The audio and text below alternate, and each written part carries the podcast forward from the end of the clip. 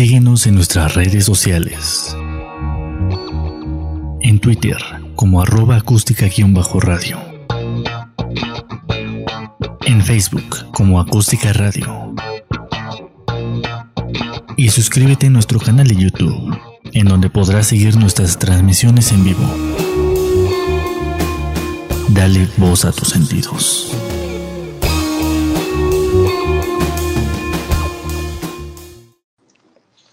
Hola amigos, ácidos y feministas días. Hola, ¿qué tal? Estamos en una emisión más de Espacio Ácido. Y bueno, pues un gusto, Pollo, estar otra vez acá.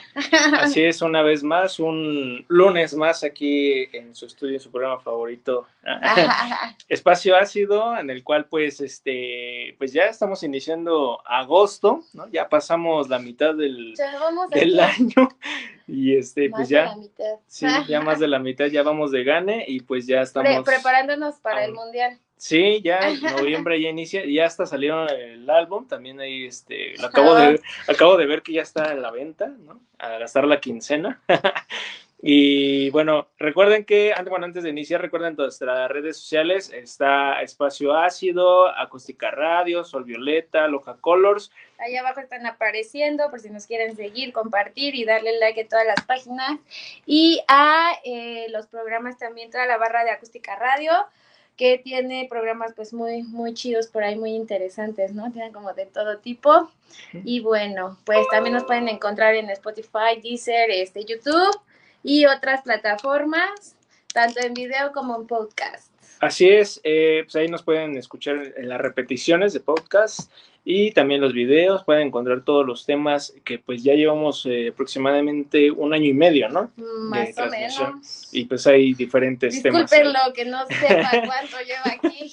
Sí, desde, Pero- marzo, ¿no? Desde Sí, marzo, marzo, abril, mayo, junio, Pero julio, pues, agosto. me sí, imagino que ustedes sí saben, más o menos. Y bueno, les queremos platicar igual. eh, hoy tenemos entrevista en la tarde con la Parranda Magna, pero Ajá, sí. este, este programa lo vamos a pasar la siguiente semana, así que esperen a la Parranda Magna. El miércoles vamos a ir a entrevistar a la Sonora Escandalera y bueno, por ahí este, esperen las entrevistas y pues por ahí otras banditas que tenemos pendientes. Así es que Así es. esperen las entrevistas igual por Acústica Radio. Así es, y, y bueno, este, antes también de comenzar, pues eh, vamos a estar, hay que hacer el anuncio, que, que vamos a estar también transmitiendo Ah, sí. eh, lo que es el Skatex, el Festival Skatex, ahí en Texcoco. Vamos a estar de 11 hasta morir. Sí, Por ahí se presume que va a acabar como a las 3 de la mañana, ¿no? 4. pues más o menos por Más ahí. o menos son muchas bandas, todavía no nos dan el cartel. eh, bueno, ya está, ¿no? ya está el cartel oficial, pero los horarios de los cuatro escenarios todavía no este, todavía están no, los define. Ah, por ahí el tío Escatex dijo que 15 días antes, más o menos los esperamos por el inicios de octubre. Así es que pues ya preparándonos rumbo al Escatex 2022. Sí, Y bueno, pues si nos ven por allá nos saludan, andaremos regalando por ahí la idea, cositas, ¿no? sí, ahí vamos a estar Espacio regalando. ácido. Así que estén atentos ahí a las dinámicas, preguntas, etcétera, para este pues se puedan ganar algún algún premio, algún artículo y este sobre este festival, ¿no? Que es de, de ska.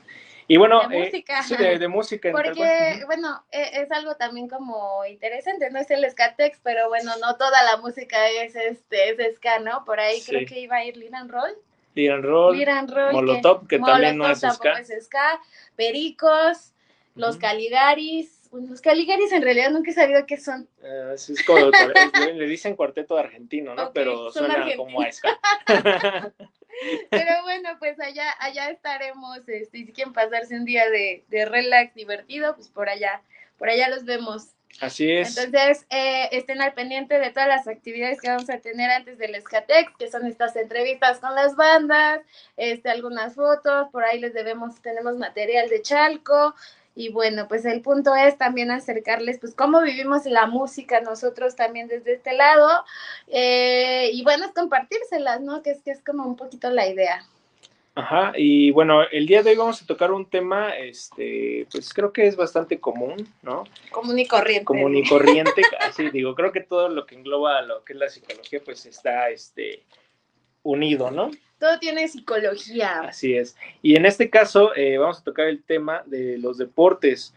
en los cuales eh, creo que, bueno, viene, pues viene el Mundial, el año pasado tuvimos las Olimpiadas, hoy en día uh, he visto que estaba lo que era el, el, Mundial, creo que de atletismo, este, pues estaba obviamente la liga, eh, hay varios ahí por muchos partidos por ahí, creo que en todo el mundo está, acaba de pasar la Copa América Femenil, está la Eurocopa Femenil, este, y un montón de cosas. Es, bien chistoso, bueno, a lo mejor cada quien su percepción y cada quien su, este, su imaginario, ¿no? Porque a mí me dices deportes y en mi cabeza lo, lo primero que se viene, lo único que se viene es el fútbol, ¿no? Entonces, es así, vamos a hablar de deportes, es así como que vamos a hablar de fútbol, pero no, o sea, como dices, eh, dentro de, de, hablar de deportes, pues viene, hay, hay toda una gama, lo vimos el año pasado justamente con las Olimpiadas y con todas sí. estas eh, actividades que se, que se hacen, ¿no? Dentro de la parte de, de lo que hacemos en el ejercicio terapéutico, pues hablamos de la salud mental de las personas, ¿no? Pero pues obviamente va muy ligado a la salud física y es promoverla con los deportes, ¿no? Ahora que ha estado mucho de moda como el running, sí. como la parte de los maratones, como la parte, o sea, como que de repente se, hay, hay etapas, ¿no? Y hay momentos en que se ponen como de moda y creo Ajá. que nosotros mismos nos vamos como también adaptando a, a esta parte, digo, a lo mejor eh, creo yo que como sociedad, como cultura, no tenemos tanto ese hábito de hacer deporte. Digo, todavía no, a lo mejor nuestra generación no, no estaba tan fomentado, ahora un poquito más, uh -huh. a comparación de los países de primer mundo, por ejemplo, sí. que crecen casi casi obligatoriamente con un deporte o con varios deportes, ¿no? Es así como los que... chinos, los chinos nacen siendo gimnastas. y nada más para el fútbol, ¿no? Sí. que, que es bien chistoso, ¿no? Porque pueden ser como muy buenos para muchas cosas, pero en otros deportes pues nada más. Sí, exacto, como que no, bueno, o sea, no existe tal tradición, ¿no? De, por ejemplo, dicen que el fútbol, pues Latinoamérica pues tiene eh, gran tradición futbolera, pero por ejemplo te vas más al norte, en Estados Unidos y Canadá, no lo tienen tan arraigado. Antes, porque ahora ya Estados Unidos es competitivo. A sí, nivel pero fútbol, es, Canadá yo siempre también. lo he visto como, ahorita yo creo que lo que es que elevaron su nivel, pero porque en, Por en, no, porque en cuatro años va a ser el mundial entre México, Canadá y Estados Unidos. Entonces, deben de estar bien representadas por una buena selección, ¿no? Entonces, creo que a partir de que se anunciaron de que iban a ser buenas, le digo, este, sedes mundialistas, tenían que tenían que elevar su nivel, tanto de la liga, infraestructura futbolística, de todo, ¿no? Entonces, pues no iban a presentar así este, una liga casi casi amateur que hace como 5 o 10 años, este, pues se veía así como una liga amateur, ¿no? La MLS y todas esas ligas donde pues muchos jugadores simplemente se iban a, a retirar. Ajá, y, sí, y como ajá. el chicharito, ¿no? Sí, y hoy en día pues contratan bastantes jugadores de, pues ya de buen, de, de buen nivel y aparte aquí hacen el, el scouting, ven, vienen a ver aquí a la liga y pues se llevan a los mejores jugadores de aquí de la liga y pues obviamente les pagan mejor allá, tienen mejor, una mejor calidad de vida y pues qué mejor, ¿no? Que dicen, no, pues de México a Estados Unidos, no, pues Estados Unidos me pagan dólares, este, sí, todo me van a dar. Cuando, cuando es bien chistoso y es como muchas cosas, porque el resto de Latinoamérica sueña con venir a México a, a ser grande, ¿no? A debutar, a, a, a brillar, a sobresalir. ¿Por qué? Porque obviamente son países más pobres que México y siente, México es la plataforma al mundo, ¿no? A, a la parte exterior del, del, continente. Y pues aquí en México, pues lo, sus, el sueño es Estados Unidos, Europa, ¿no? Y si no es Europa, pues aunque sea, como dices, Estados Unidos, que me paguen en dólares. Y es esta parte como, como de deseo de, del, del mexicano, ¿no? De, de querer alcanzar algo. Y digo, es bien chistoso porque tiene que ser fuera de su país, o sea, ¿por qué dentro de lo social, por qué no quedarse aquí? Pues porque no hay esa infraestructura en todos los deportes, si lo vemos, ahorita hablamos de fútbol, pero si lo vemos en todos los deportes, híjole, creo que no hay en ninguna.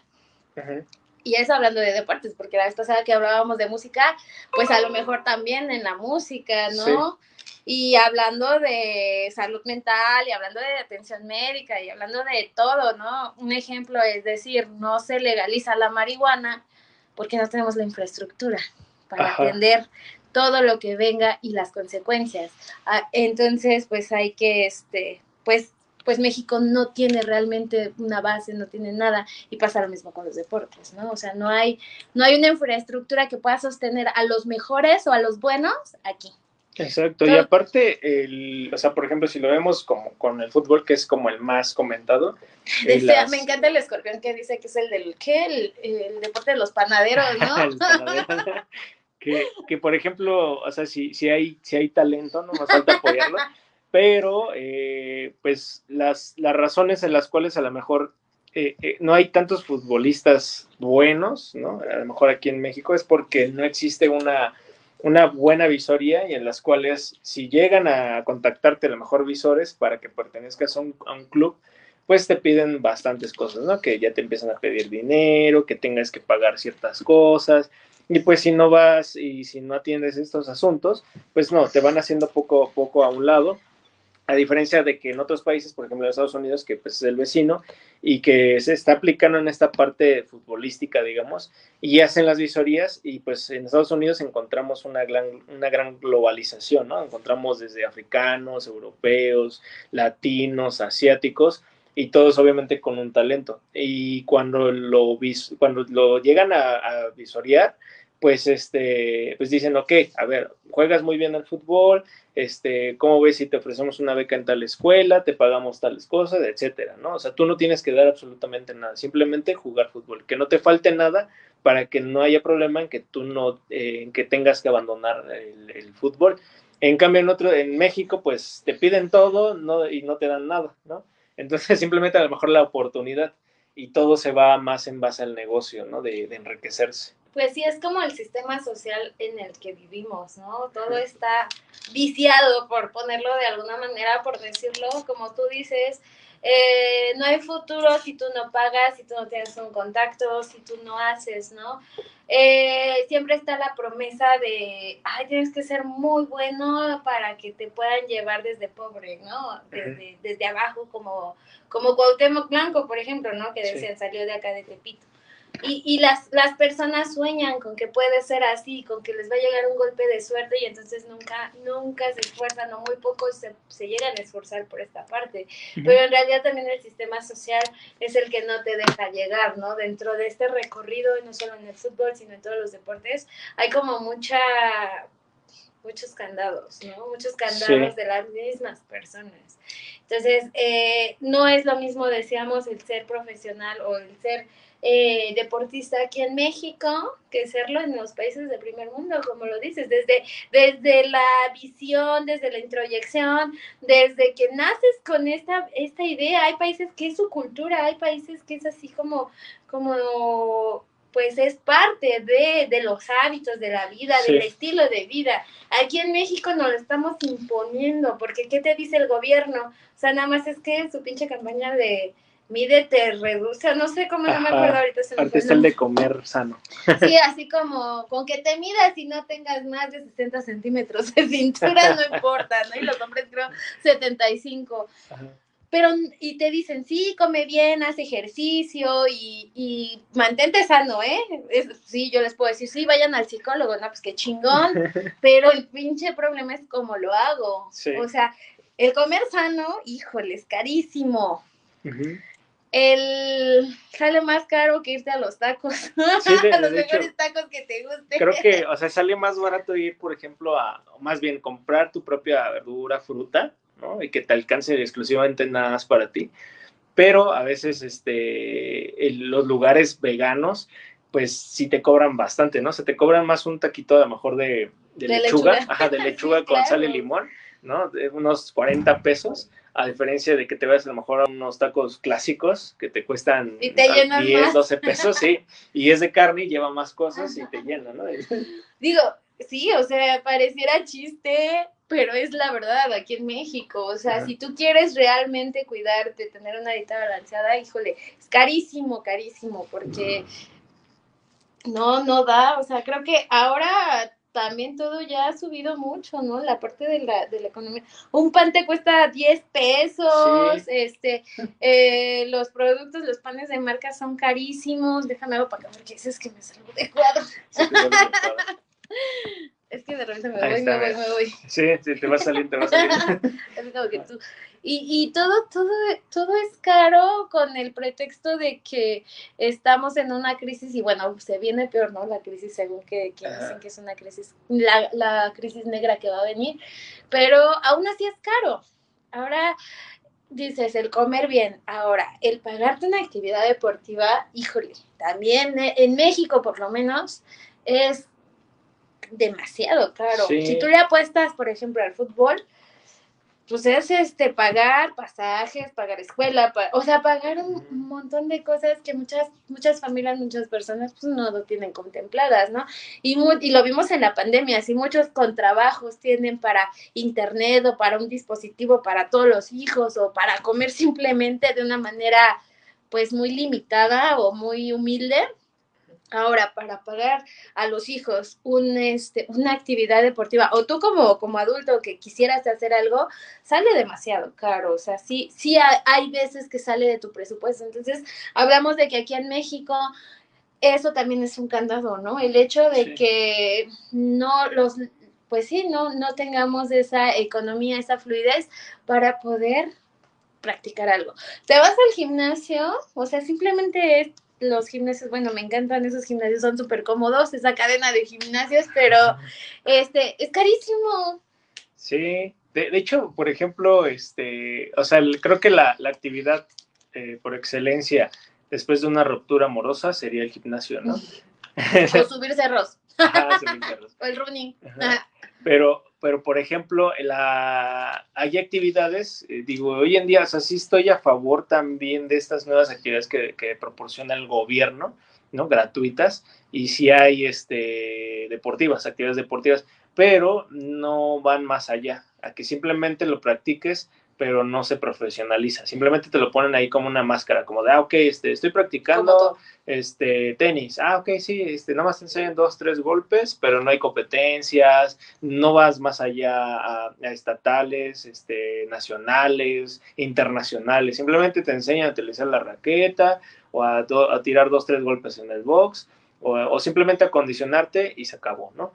Pero de ahí en fuera, estas actividades gratuitas hasta ahí se quedan tienes que ir a escuelas ya privadas, ¿no? Por ejemplo, en cuestión, por ejemplo, en fútbol, pues son las que son este, las escuelas de fútbol que están afiliadas al club, este, también, por ejemplo, escuelas de privadas de natación, donde igual te ya, pero es lo mismo, es como el mismo círculo vicioso donde te piden, ¿no? De decir, oye, es que tienes que pagar el viaje, o es que tienes que pagar la acreditación, es que tienes que pagar tu inscripción para poder concursar o competir. Entonces, no hay un real apoyo tal cual eh, que el gobierno te pueda decir, ok, las personas todas que vengan aquí gratis y las que cumplan con un tiempo determinado de entrenamiento y que se vea un avance, se van este, visoreadas a una escuela este, tal. ¿no? Y con beca. Con beca, ¿no? No, no pasa. No pasa. Sí, no, no hay ese apoyo. Realmente a partir de este gobierno creo que los apoyos se desviaron demasiado y lo digo desde también la perspectiva de salud mental porque nos redujeron, ¿no? Todo lo que son los, el presupuesto para salud mental, estamos en, si estábamos en el pinche gobierno de austeridad, creo que ahora estamos en austeridad hacia abajo, ¿no? Entonces, antes habían esas becas deportivas, no sé si las llegaste como, como a escuchar, ¿no? Que te decían, bueno, como tú dices, vete a clases de natación, vete a clases de aquí, a los niños, creo que había hasta el programa de niño talento, ¿no? Que era así como que, bueno, tú eres estudiante de una escuela de gobierno, puedes irte a las, a, las delegaciones todavía en ese tiempo y poder tomar una actividad deportiva que tú quisieras. Y la mayoría eran gratuitas o habían unas como a muy bajo costo, ¿no? En realidad era accesible, pero como tú dices, nunca pasaba de lo básico. O sea, y eso es lo que tiene México y esa, esa sociedad en la, que, en la que vivimos y nos mal acostumbramos, ¿no? Porque es así como, jamás pasamos de lo básico, de lo básico. O sea, ¿por qué nunca hay un más allá? ¿Por qué no apostarle a, aprender, a, no sé, hacer cosas distintas, ¿no? Creo que pues a la mayoría de las personas les da miedo y viene desde un sistema, desde aquí lo vemos, un sistema bien claro que es el sistema estructural de gobierno que tenemos. Desde ahí lo vamos aprendiendo. Entonces, digo, ¿para qué te esfuerzas, no? Si, pues de todas maneras ni vas a competir. ¿Para qué te esfuerzas y ni vas a llegar? O, cosas así, ¿no? Ahora, a lo mejor si yo porque estoy más metida ahorita en el fútbol y todo eso, pero yo he visto diferente la parte del fútbol, ¿no? Por ahí también, este, se ha crecido mucho tanto en la, en la cuestión de género, por ejemplo. Sí. El, el, fútbol en las mujeres, o sea, ya es algo como, ya es súper común. Cuando antes te veían raro, te decían, juegas fútbol así como pinche vieja machorra, ¿no? O sea, digo, no son mis palabras, yo siempre lo escuché, pero, pero, o sea, hasta te criticaban esa parte que te gustaba el fútbol. Ahora ya es como algo muy común, ahora ya es algo que ves en todos lados, ¿no? Yo, a donde vas ya ves chavas con sus uniformes. Cuando antes era un, un, deporte de hombres, ¿no? O sea, los domingos fútbol y chelas, ¿no? Y, y ahora no, o sea, ahora ya es como como más parejo, Ahora ¿no? ellas ya, ya, ya, llegan con su caguama. Ya están ahí en las canchas tomando y todo. Yo lo he visto como que a partir de hace unos, antes de pandemia, como entre 2019, 18. El auge de las mujeres. Como que empecé a ver más, ajá, sí, bueno, empecé a ver más chavas, así como que más este, que hay más, a lo mejor más visorías, más escuelas, abrió, porque yo me acuerdo que, o sea, cuando yo tenía como 15, 16 años, igual estaba en una escuela de fútbol y, casi no había, o sea, los equipos de, no sé, yo estaba en el Pachuca y no había equipo femenil o sí había, pero era muy reducido, era, o sea, ni siquiera se completaba un equipo, entonces las llegaban a meter con nosotros. Ajá. Entonces era mixto. Ajá. Y hoy en día, pues ya. Era mixto sin decir que era mixto. Sí, entonces ya hoy en día, pues a lo mejor ya se completan hasta tres, cuatro equipos de femeniles, ¿no? Y, ya, hay competencia, y ya no, digo, yo también me acuerdo que antes veíamos el fútbol en, el femenil, eh, ya a nivel profesional, en, del de Europa, eh, o ya simplemente aquí de México, ¿no? Veía, y los partidos eran un tanto aburridos, ¿no? ¿Por qué? Porque no traían esta técnica, no había como, como este interés tanto de, de ni siquiera las marcas apoyaban el fútbol, ¿no? O sea, clásico de que chin, son viejas, ¿no? Pues pinche de fútbol aburrido. Ahora ves un partido de mujeres y creo que no le pide nada a, a un partido de hombres, ¿no? Ajá. Eh, es igual de entretenido, puedes esperarte lo que sea, está, es como muy interesante, incluso las mismas marcas también ya están ahí, o sea, como, como que ya en este sentido se ha crecido, se ha visto como esa evolución en el fútbol, pero pues porque es un deporte también que es parte de la sociedad, ¿no? Es así como como quién no le gusta el fútbol o, o, quién no juega fútbol, porque es, más tradicional. Es raro, sí, claro, o sea, creces, a donde vayas hay canchas de fútbol, ¿no? Eh, en, en, la televisión ves y hay fútbol, o sea, todo, todo, todo es fútbol de repente, ¿no? Y más en este año, ¿no? Que va este... Y ya que viene el mundial, o sea, ya es así, nos, nos atasca, por ahí yo estaba viendo un casting de un, este, un comercial de de estos panes ricos. ¿Del osito? Del osito. Estaban solicitando justo para, pues, para un comercial de, del mundial. El reel era de sí, tal cual. Y este, y, y me acordé, o sea, ya nos van a empezar a saturar de, de todo, ¿no? Donde comes, duermes, vives fútbol, todo. O sea, por un mes nos olvidamos de todo y vivimos el fútbol de una manera súper intensa, ¿no? Bueno, hay quienes sí lo hacemos, a lo mejor hay quienes no les importa, pero es parte de la cultura, ¿no? Es parte de, de, nuestra sociedad, de nuestros, este, de los vínculos, incluso cuando eres niño. Yo me acuerdo que cuando salías a jugar, pues eran las retas, o sea, e, era una forma de socializar como niño. Y lo que decíamos, ahora, ¿cómo socializan? A través de jugar ahí sus sí, pinches amigos, ¿no? Ajá, todos se conectan a jugar el mismo juego, pero a través de su dispositivo y pueden estar a distancia. Digo, está bien chingona la tecnología. Exacto. Pero nada se va a comparar jamás con esta parte de cuando tú salías a la reta, ¿no? Ajá. Sí, y en cambio, por ejemplo, hoy, como habíamos mencionado, las retas pues hoy en día son este, digitales, o sea, de ahí sales con tu amigo, te citas, oye, o le mandas un mensaje, conéctate, vamos a echar la reta, ¿no? Y ya, y ya juegas, ¿no?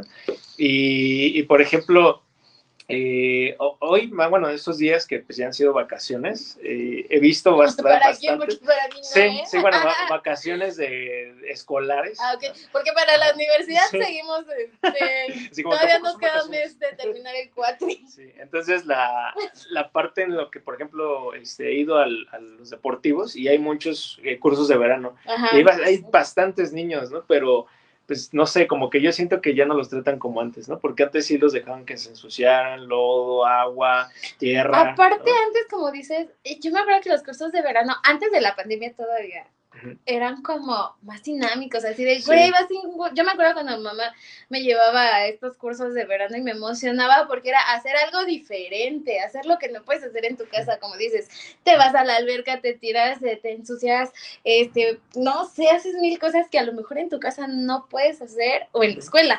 Entonces, por eso estos cursos tenían como esa parte tan emocionante, ¿no? Decir algo distinto, aquí sí lo puedo hacer y acá en no, no se puede. Sí. Ah, era como esta parte de, yo me acuerdo que hasta íbamos a campamentos, ¿no? Así apostarle a la, aventura, ahí en el bosque de Aragón, donde está el, el balneario, ahí era donde nos llevaban a acampar nos llevaban a dar el recorrido por el, el, lago y nos contaban historias de terror ahí en el lago y así todo súper chido. Y decías, esto está bien padre, ¿no? Porque pues son cosas que no vivo diario. Diario, no vivo con mis papás y, y, aquí puedo jugar con mis amigos y todos contamos historias de terror. O sea, esta parte de socialización, de vínculo que hacemos con los pares y aparte del desprenderte de tus papás también, eh, a, a, esa edad en la infancia, digo, es algo súper simbólico, ¿no? Creo que te ayuda demasiado o por lo menos yo lo vi en ese sentido, porque como que aprendes a ser independiente de una manera distinta, ¿no? Así de decir, ah, bueno, por lo menos yo me puedo quedar en otro lado sin que mis papás estén atrás de mí, ¿no? Creo que los papás sufren más, ¿no? Como siempre lo hemos dicho, los papás sufren más que los propios hijos porque cuando los hacen independientes. Pero eh, ahora no pasa. O sea, desde de la pandemia para acá, los cursos de verano, este tipo de socialización, este tipo de, hasta los deportes, así como que cambian, ¿no? Sí. Los entrenamientos. Digo, la pandemia también vino mucho a, a marcar muy, muy cañón esta parte, perdón. Por ejemplo, en la escuela de fútbol, los entrenamientos eran a través de línea. O sea, y, y de verdad Leo me decía, ¿cómo le hago? O sea, ¿cómo chingados le hago? Y, y, yo creo que los maestros también, bien desesperados en esa parte, o sea, está padre que nos facilite y nos acorte la distancia, ¿no? Pero si tú le quieres enseñar una técnica a tus alumnos de, no sé, del balón, cómo dominar el balón, si presencial es difícil, Ahora, a distancia, ¿cómo le haces? Y los niños también, ¿cómo le hacen, no? Y entonces, este, ay, perdón. Y entonces, dijo, súper complicado. Y ahí se vino a partir muchas cosas, ¿no? Incluso esta parte del vínculo y la socialización, porque de repente los niños, pues ya, cada quien en su casa, cada quien aprendía a la hora que quería, se conectaba a la hora que quería, porque incluso los entrenamientos, pues ya los podían hacer a la hora que querían, ¿no? Porque como son en línea y son grabados, pues ya así. Entonces, entre esa parte de que te facilitó la vida, la tecnología, pues se pierden muchísimas cosas, ¿no? Y en esta parte de los deportes, pues mucho más.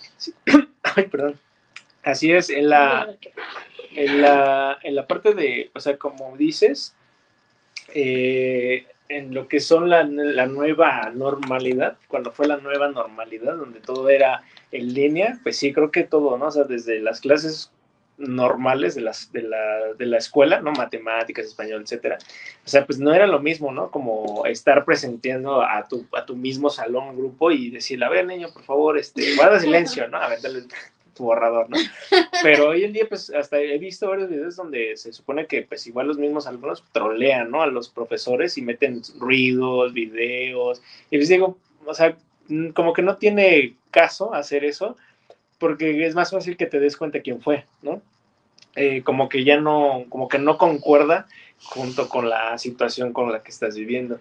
Y aparte de que también surgen nuevas, o sale a flote, a lo mejor siempre ha existido en una clase presencial, donde a lo mejor el profesor este, tal vez llega a discriminar, a insultar, humillar a un alumno, y hoy en día pues queda todo grabado, ¿no? En una, en una este, clase virtual. Ya, ya, quien sea o ya quien sea graba. Sí. Ya todo el mundo trae un dispositivo que pueda grabar audio y video por lo menos. Ajá. O en esta parte, como es, en el famoso Classroom.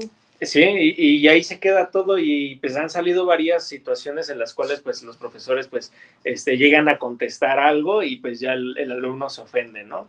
O, o, incluso el alumno puede tener la razón y el profesor pues contesta de una manera que pues no es la correcta.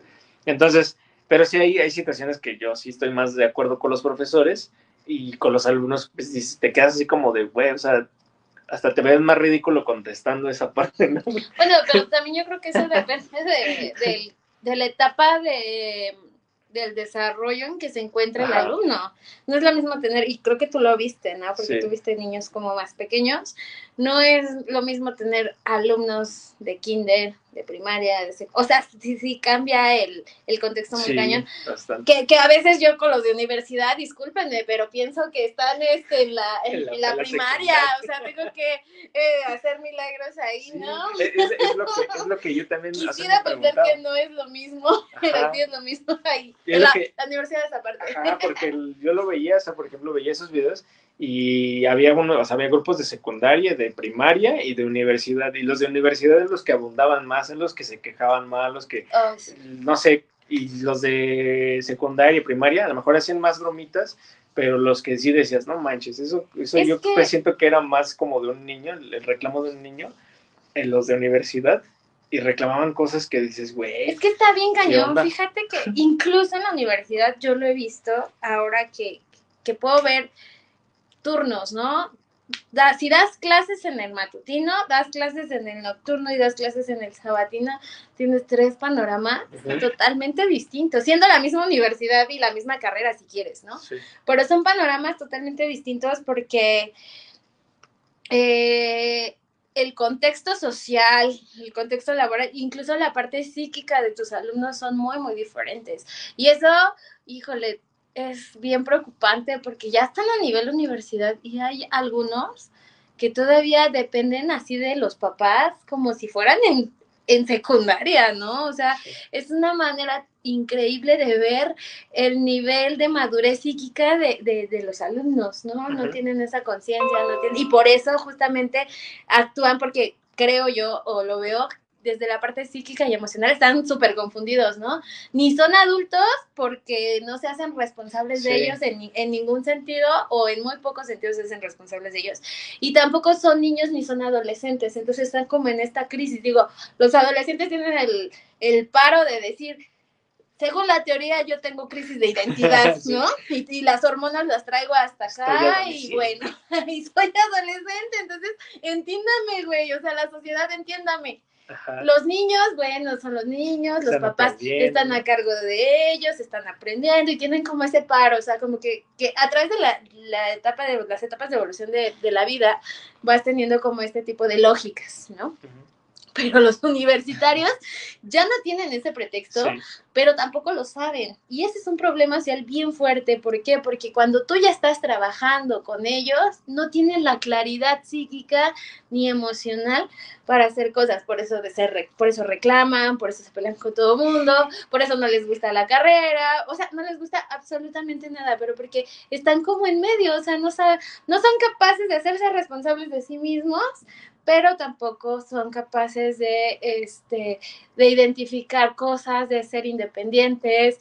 O sea, no tienen idea de qué es lo que quieren. ¿Por qué? Porque a lo mejor sienten la exigencia de los padres hacia ellos y por eso, la mayoría por eso está en la universidad. Digo, no generalizo tampoco, porque así como he visto universitarios súper responsables, súper independientes y que traen otra onda, este, hay, hay otros que, bueno, pero sí son chavos que de repente no tienen esta claridad psíquica ni emocional de lo que quieren, ¿no? Entonces, es, es, algo es algo bien chistoso. Incluso tiene que ver con la parte de, de, los mecanismos de defensa, ¿no? Y si, y si vemos las artes y los deportes como un mecanismo de defensa de los, de los sujetos, ¿no? De que desplazamos muchas veces, así como yo estoy bien triste y mi tristeza me lleva a pintar, a hacer música, a, hacer mil cosas o, o, a, sublimar, ¿no? O por ejemplo, mi tristeza me lleva a subir cerros, a, este, a irme al gimnasio, a querer hacer mil cosas eh, en la parte de los universitarios muchas veces no pasa, ¿no? ¿Por qué? Porque sienten tanta presión de la escuela, piensan que es una responsabilidad tan grande que no quieren hacer otra cosa, o sea, no tienen otra visión. Y digo, no generaliza porque Sí, luego no me van a no reclamar. Y también lo que les decía, el contexto cuenta mucho. No es lo mismo darles clase a los del matutino, Ah, a sí. los del nocturno. Sí. Nosotros éramos del matutino y éramos lo peor. O sea, nadie nos quería, aparte de que, bueno, no, no, no sabían cómo Pero- tratarnos. Pero, por ejemplo, Esa es mi idea. No porque fuéramos insoportables. yo, yo me acuerdo mucho que, que la. Este. Eso que dice el contexto entre matutino y vespertino. O sea, sí, sí cambia bastante, ¿no? O sea, por el tipo de, de personas. Claro. Por ejemplo, en la prepa, pues yo iba en la, en la tarde. Y la, ¿Pero en qué ibas? eh, Yo, como que. En un bachiller, En un ¿no? bachiller, sí. Pero, pero aún así, por ejemplo, el contexto era muy diferente porque ibas en la mañana y las personas cambiaban, ¿no? O sea, había chavos y chavas este, más chicos y, y hasta, hasta cambiaba, se veía bien relax, se veía tranquilo. Se veía una escuela, escuela bien, ¿no? Te lo juro. Yo dije, Los "Están- malandrinos eran Sí, ustedes. yo dije, esto, esto no es mi escuela, ¿no? Y llegabas en la tarde, y no, o sea, olía a cigarro, este, a- a- Antiguo, de- había ruido, había música, sí, te lo juro, yo pensaba, hasta tú entrabas y había un como cierto ambiente festivo, o sea, sí, parecía muy como si entras a una fiesta, estabas adentro y en vespertino, o sea, todo, todo el mundo ahí este cotorreando y saliendo jugando en las canchas y todo así. Pero llegabas en la, en la mañana y pues nada más se, ve, se veían cuando hacían el cambio, ¿no? De salones y de repente la, la escuela así vacía, todas las galerías vacías y entonces, pues que no hay clases o qué, no? O sea, y en la tarde ibas y pues sí, ya iban personas pues ya, este, a lo mejor mayores de edad, este, pues ya iban, este, a lo mejor ya, este, señores, señores, ¿no? Y pues te quedabas así como que convivías con toda esa, esa fauna. y, Esa diversidad. Sí, esa diversidad y era muy, era más interesante que a lo mejor estar en la parte, este, matutina, donde pues era más cuadrado todo, ¿no? Y, y ve, o sea, tú lo viviste como, como alumno. ¿no? Cuando lo vivimos como docente, porque también ya viviste esa parte de docente, pues es totalmente diferente, ¿no? Sí. Es, así- es como más frustrante todavía, ¿no? Porque es así como que dices, yo quisiera y traigo toda la intención de hacer mil cosas por mis alumnos o, cambiar ciertas cosas, por ejemplo, ese ambiente de, simplemente el de las conductas de riesgo, de las drogas, Sí. por lo menos en los adolescentes, ¿no? De decir, a ver, decirles que está, que es peligroso, que se pueden quedar en el camino, no sé, mil cosas, pero el mismo ambiente muchas veces no te deja, ¿no? El ambiente, este, bueno, la familia y todo, pues no, no te deja y es bien chistoso y sí influye demasiado. Sí. O sea, incluso ya hablando con esto, asociándolo a los deportes, eh, en, edu- en primaria, en kinder y en secundaria tienes a huevo la materia de educación física, Ah, sí. pero ya en prepa les vales, pero, tres así, kilómetros, por ejemplo, a mí me tocó igual este, educación física, pues lo que es la primaria, y bueno, también secundaria, pero yo me acuerdo mucho en primaria que, mm, o sea, ni, nada más era como de relleno, ¿no? O sea, todo el mundo la pasaba, o sea, hasta el que es que, es que ni mórbida, siquiera, la ese es a lo que voy, o sea, ni siquiera eh, oficialmente o ni siquiera para el gobierno era importante sí, nada más eh, estaba ahí. eh, la salud física. Se supone que educación física es una materia que te tienen que dar para saber cómo cuidarte, te tienen que dar desde la parte física, la nutricional, o sea, Sí. como para orientarte en ese sentido. desarrollar ¿no? habilidades. Y era de, a huevo, tenemos educación física, vamos a jugar fútbol. Sí. O sea, si todo se reducía al Sí, fútbol, o, ¿no? o tiempo perdido, no haga Ajá. lo que quiera. O, ajá.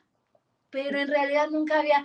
Yo me acuerdo que en la primaria, o sea, para lo único que servía la maestra de educación física era para ponernos tablas así de esas Ah, rítmicas. sí, es cierto. Pero esa era como medio en ciertas fechas específicas Sí. y ya. Y ya. Porque todas las demás materias, eh, digo, las demás clases eran así como fútbol. Ajá. Y niñas con niñas y niños con niños y bueno, así. No O sea, se desde, ajá, desde ahí no le daban importancia. Sí.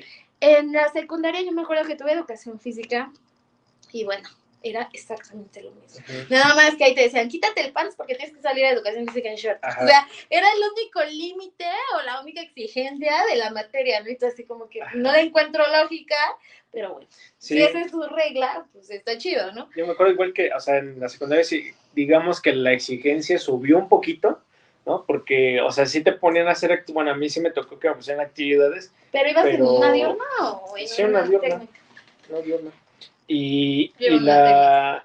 Y es verdad que, o sea, te decían y te ponían a hacer, eh, bueno, a jugar, pero, o sea, obviamente te enseñaban, no sé, vamos a jugar básquetbol y te enseñaban las reglas, ¿no? vamos a jugar básquet, este, Ah, sí. voleibol y te enseñan las reglas. En, en, en la secundaria cambiaba un poco eso porque tenían que justificar con que con la parte teórica y te Ajá, dejaban un sí. chingo de tareas así. Sí, Hagan la libro, historia había de, libro. ajá, hagan la historia de fútbol, hagan la historia del básquet, ¿no? Y tú no, sabías ni qué, pero bueno, tenías que hacer tarea. Sí, ¿no? Creo que todavía te daba un poquito más. Yo tuve, te exigía. yo tuve educación física en la prepa, pero yo fui a una prepa privada. No sé si por eso tuve educación Ah. física, pero era una educación física ¿Y dónde quedó bien esa educación fea. Igual de relleno. O sea, era de, hoy tenemos educación física, hoy vamos a jugar fútbol, o, o nos saltamos la clase. O sea, era así, salimos temprano porque nos toca educación física las dos últimas horas, ¿no? Entonces mejor nos vamos, ¿no? O sea, esa parte como que siempre negociando nuestra neurosis es en el sentido de, de la pulsión, pero también esa parte donde no le dábamos importancia, ¿no? O sea, muchas veces yo me acuerdo que el profe de educación física de la prepa nos decía, los voy a meter a las competencias, voy a hacer esto y así. Sí nos llevó a meter por ahí a unas competencias en foot, pero pues en, pues, no, ya, ya adolescentes ya no nos importaba Sí. como esa parte, ¿sabes? Y bueno, en la universidad, ¿qué, qué decir? O sea, por lo menos cuando nosotros estábamos estudiando en la universidad, yo no viví y yo no vi que se fomentaran actividades deportivas. Deportivas. Ahora, Creo que sí. hubo- ahora tampoco, hubo- sí pero ya una, por ahí se, se habla más hasta el de ello. final. Hasta el final hubo una, pero ay, o sea, súper chafísima, porque así estaban haciendo una convocatoria, creo que los de Derecho, Mm, y para hacer un equipo de fútbol, ¿no? Y fui, fui con este, con Pepito, saludos a Pepito, ¿no? Y este... el, de la- el que se chingó la rodilla. Sí. Y ya fuimos así y ya nos citaron ahí en, una, en un deportivo y todo, ¿no? pero pues la mayoría eran de pues, los de derecho, ¿no? Entonces ha- había unos tipos que, o sea, ni jugaban, no, ni, los- estuvieron todo el tiempo en la banca y los eligieron también, ¿no? Pero no eran de derecho.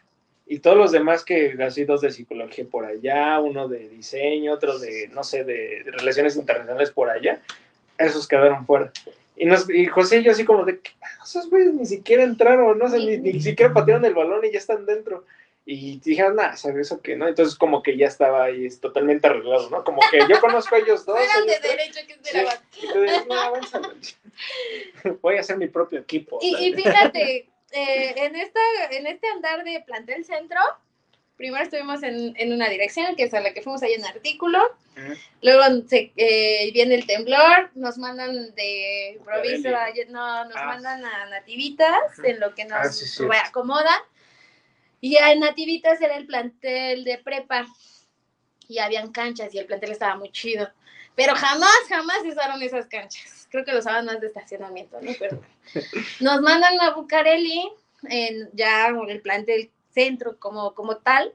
Y está muy bonito. Bueno, a mí siempre me ha gustado el plantel, se me hace un edificio muy bonito, es muy viejo, pero bueno, trae historia. Este, Ándale, está, está padre. Y hasta arriba está la café, Ajá. ¿no? Que no hay café porque ya apenas están reactivando eso, pero pero también hay una cancha de fútbol, ¿no? En la azotea, así en, Ah, el, en mirador. Y está padre, o sea, no es una cancha así que tú digas grandísima, pero sí te sirve para echar la reta. Pero jamás la abren. No. Y tú la pides y es así como que, Sí, siempre, luego. siempre pasa eso, no sé por O qué. sea, no, no hay ese acceso y, y es como si fuera incluso algo malo, como dice, o sea, Ajá. siempre están las cosas, pero no se fomentan, no, no, no pasa no nada, ¿no? Y, y bueno, por lo menos acá en la universidad eh, somos libres como profesores de, de hacer actividades con nuestros alumnos, pero hasta los mismos alumnos esta parte a lo mejor deportiva no les interesa, ¿no?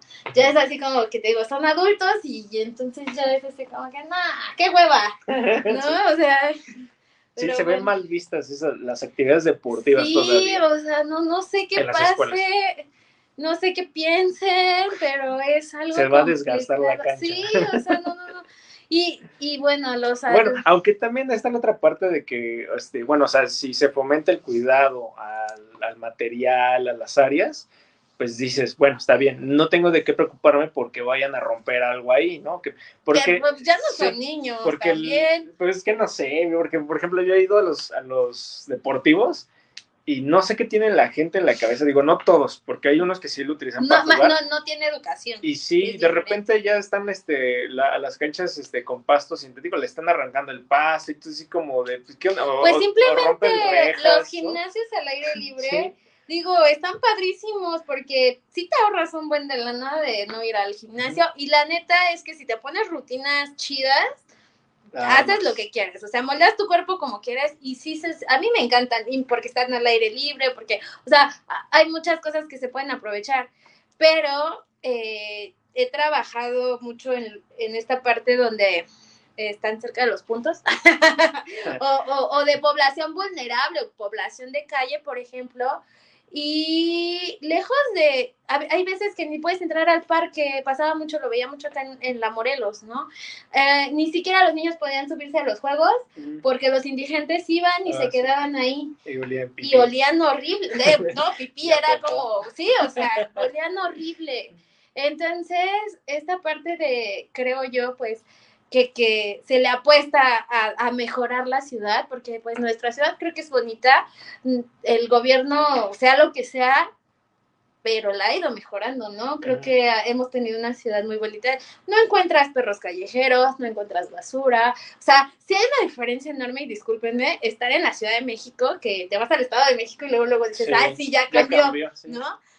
Pero la- las personas, la, la gente, no tenemos a veces la educación y es así de, ven algo mal puesto y se lo llevan, ¿no? O, Ah, o sí, esa parte de tiran, lo arrancar o lo rompen. Terminan por romper. Y, y la verdad es que, por ejemplo, yo he visto muchos niños que disfrutan de estos gimnasios también al aire libre, pe- pero una cosa es disfrutarlos y, y digo, pa- para eso son, son para todos, pero hay niños que no saben usarlos y los están, este, por ejemplo, Maltratando, y los papás así de, ah, déjalo, Déjalo. o sea, no pasa nada. Sí. Entonces, desde ahí como que los maleducan, ¿no?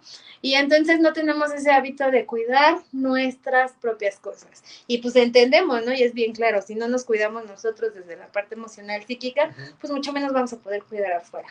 Así Pero es. pues es parte de la estructura y de la cultura.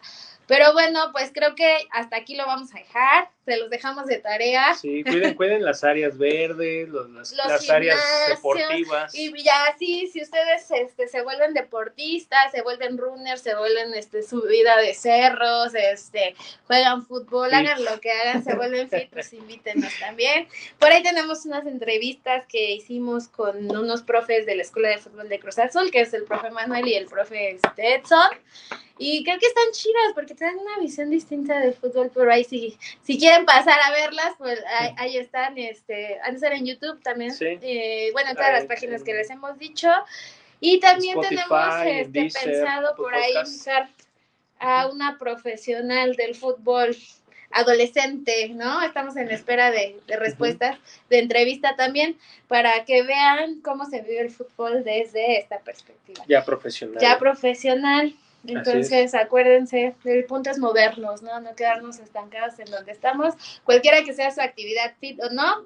Aquí abajo están nuestros enlaces, nuestras sociales. páginas, nuestras redes sociales, Sol Violeta, Aloha Colors, o si no, Sol Witzil, que es mi face el, el, personal. el, el más- Pónganme el OnlyFans, Sol Witzil, este, tele, Sol me Violeta. Loja Colors. Acústica Radio, Espacio Ácido. Acústica Radio y Espacio Ácido. De todas maneras, en todas nos enlazamos. Y estén atentos con lo del Skatex para que igual ahí vean eh, eh, las dinámicas, regalos por ahí que vamos a estar. Acuérdense que vamos a estar muy activos con esta parte de la música porque estamos en camino al Skatex 2022. Nos estamos viendo, mucho, nos dio mucho gusto estar otra vez con ustedes y nos vemos el siguiente lunes. Bye. Bye.